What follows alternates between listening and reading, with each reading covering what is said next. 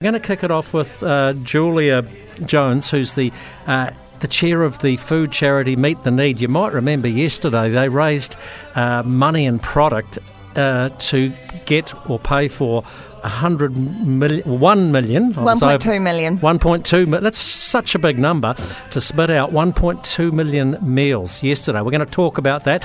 Julia is also the head of insight for NZX Analytics. We'll get her take on the year as we wrap up 2022. Uh, Don Carson, always a highlight.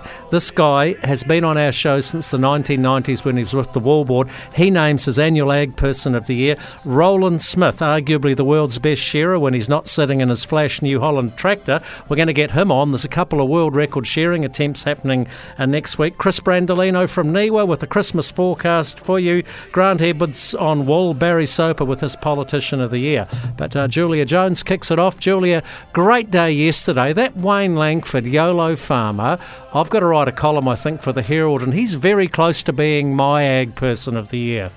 Yeah, Wayne is fantastic. Look, uh, the backstory to that, what I sort of giggled about, was about probably eight weeks ago. We had a board meeting. Wayne sort of pitched it to us. We sort of went, "Oh, there's not a lot of time, Wayne. It's a funny time of year." He said, "Look, I've got a great vision, and you know what? The best thing you can do as a board when you have such a capable GM who, you know, he is passionate, but he's also really good at what he does. He's a really good businessman. Is get out of their way and, and make sure that um, you do everything you can to support their vision. And, and um, we knew it would be would succeed because it's Wayne, but we didn't know it would be quite. I think even Wayne's shocked at the amazing success that it had yesterday. Does he sleep? I don't think so, but he does. He's, he's a high energy person that has a lot of joy uh, gets a lot of joy out about making a difference and doing, I guess, being part of the sector and driving for positive change. And, and this is a big part of it. And, you know, this is an idea he had many years ago. Uh, I mean, probably, I think it might have been five years ago, and then he sort of pitched it to Siobhan, and then him and Siobhan came up with this incredible plan, and then we were lucky as a board to be brought into this as well. So, you know, I don't take any credit for the work that they do because this is very much their their whole thinking, their whole drive, and for Wayne for yesterday. Wayne had a vision and he knew exactly what he wanted to achieve out of yesterday. And you know, it wasn't just about the donations, but thank you so much to everyone who bought those.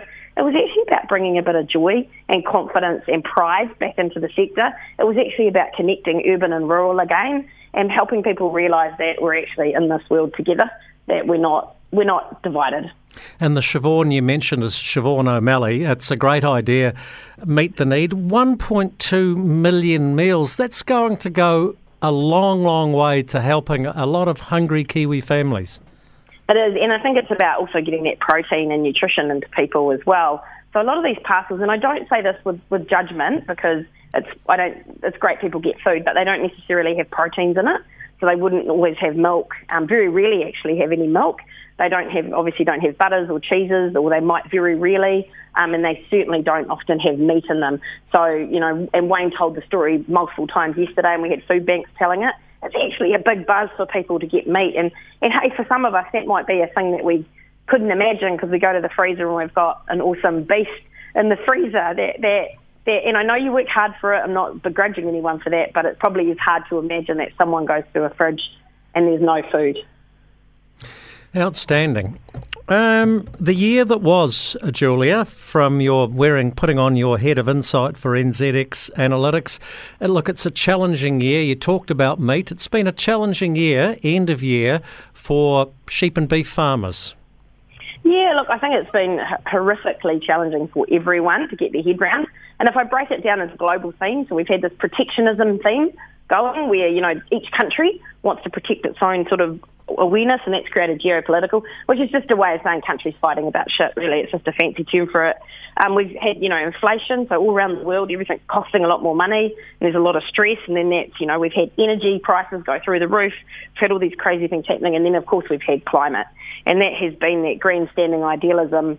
Which has driven, you know, a great deal of confusion and um, and probably a lot of overwhelm in the farming sector back in New Zealand because these three themes um, filter through to New Zealand as well. And you know, it's it's it's been a you know I don't think New, and also we've come out of lots of lockdowns, right? So New Zealand and we haven't been able to get back in the country if we left it. So we've actually kind of got a bit isolated from the world. So it's been a it's actually been a really hard year, and um, I'm sure we'll look back and be grateful of the lessons that we get from it and the resilience that we're able to build through going through the difficulty. But I, I absolutely, you know, my heart goes out to everyone this year. I know I kind of had a moment where I fell out of love with agriculture. I was ready for a divorce. Um, and um, in the last two months, I've fallen madly in love back again with it and ready for whatever challenge comes at us next year. But you know, our sheep and beef farmers, our dairy farmers, everybody, it's just been very overwhelming this year, and um, we've become divided. And, and I felt sad because you know what the things happened this year is we lost our joy. And you know what I love the most about agriculture is the silly picture someone puts up of Chris Lewis riding a car. You know, from the remember that that picture of Chris Lewis that looked like um, Putin on the beer, and you know, like and those sorts of silly things. We got personal um, instead of actually just thinking about how to have fun and um, hit these challenges together. I think COVID or the pandemic has been good. Well, this, this hasn't been good, but the one bright silver lining to the cloud, if you want, was that I think it has made uh, people in this country really appreciate farmers. The bad side, as you pointed to, and you and I haven't always agreed all year either, Julia, is that we're a much more divided society today than we were in 2019. Yeah, we are, and, and you're right that COVID was such a big thing. And I think what we forgot too, and you know, like, and, and I, I sort of want to, you know, it's silly. I've probably got sensitive with some of the things you've said. I've probably absolutely annoyed you multiple times. The reality of it is, we're two humans that have the exact same intention to make agriculture amazing and good for the future generations. And I think it's about parking um, our personal feelings, and, and I mean this from myself, not you, parking our personal feelings and not getting offended by things that are just different opinions. I can't believe I've annoyed you. no, you didn't. No, I said you, I've annoyed you.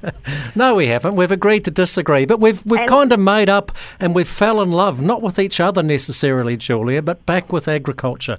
We're falling we in love. I won't get into the petting and stroking of oh yesterday's oh show. No, but I'm, I'm just so saying we've left that behind. I'm so proud of agriculture. I'm so proud of that the New Zealand farming industry can drive an event like yesterday yeah. and do that in eight weeks. Yep. Oh, it was insane. I think actually the organising the six weeks, but to be fair, I think Wayne has actually been brewing this for quite some time, and, and that's the beautiful thing about that guy is he this and you know he said to me, "This is just the start." So the cool thing about Wayne is when he achieves something, he doesn't necessarily tick it off and the list gets smaller. He just adds something more awesome onto the bottom. So I mean, for Wayne, it's going to be a watch the space. And I think, look, for agriculture, I, I want to thank everyone. I want to thank everyone that's challenged me this year, that said, hey, you're a dick, I don't like your ideas or whatever. Um, you know, I, I think those are powerful things because I wouldn't be able to grow my mind and grow my perspective if I didn't have that challenge. And for those that support and those that are doing cool stuff and for all the beautiful products that I consume far too much of, such as red meat. Although I heard, I was at the First Light conference yesterday, here's some good news. Um, and they had a nutritionist on there, this lady, Mickey Weldon, I think her name is. Williden. And she, Williden, she was amazing. Three, it's okay to have meat three times a day, FYI. Red oh. meat. You're preaching to Jamie's choir now. I literally, I wept. I started weeping. I was like, that's All so right. beautiful to hear. Julia, on that good news note, we'll leave you. Thank you very much for your contribution through our show, to our show throughout uh, uh, 2022. You're a breath of fresh air. Thanks for your time. Thank you so much.